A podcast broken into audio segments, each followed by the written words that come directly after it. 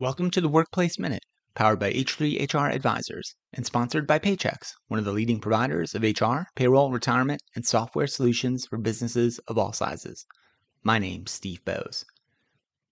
What happens when staff shortages force executives to work on the front lines?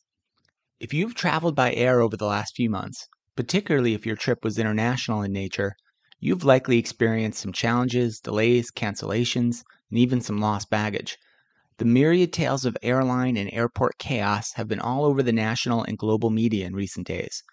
While summer air travel is always fraught with uncertainty, usually due to weather related issues, in the summer of 2022, the root causes of travel troubles are more numerous and in some ways even less avoidable than bad weather. In many cases, summer air travel woes are people issues, not Mother Nature issues. Deep and persistent staffing shortages have hit both major and smaller airlines in the US and globally.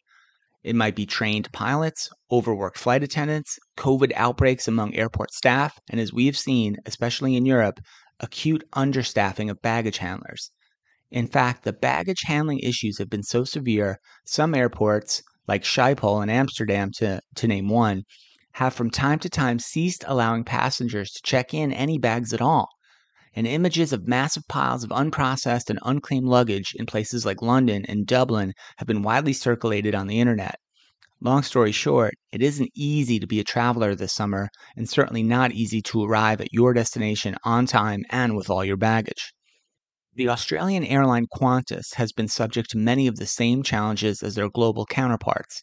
And this week they announced that in order to try and remediate at least some of the travelers' woes this summer, they are dispatching teams of airline executives to work as baggage handlers to supplement the frontline staff and to try to get more bags processed, loaded and unloaded on planes, and delivered back to their owners.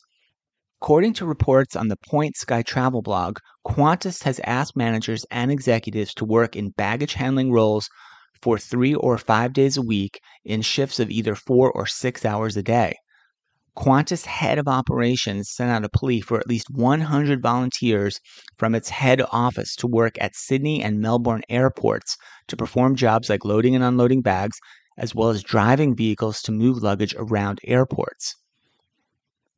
Qantas leaders noted that only those in good physical shape should apply. Volunteers must be able to lift bags weighing as much as 70 pounds each and it's unclear how long Qantas expects these managers and executives to work in a baggage handling capacity. But until staffing levels improve throughout the airlines and the airport's operations, it seems likely that travelers' baggage woes will continue. Now, cynics might remark that executives are never really missed if there are not enough of them around. It's only when there's a shortage of frontline workers that the organization struggles in serving customers. With this move, Qantas will at least temporarily try to redress their understaffing challenges on the tip of the customer experience. And time will tell if it is enough to solve these problems. That's it for today's Workplace Minute, powered by H3 HR Advisors.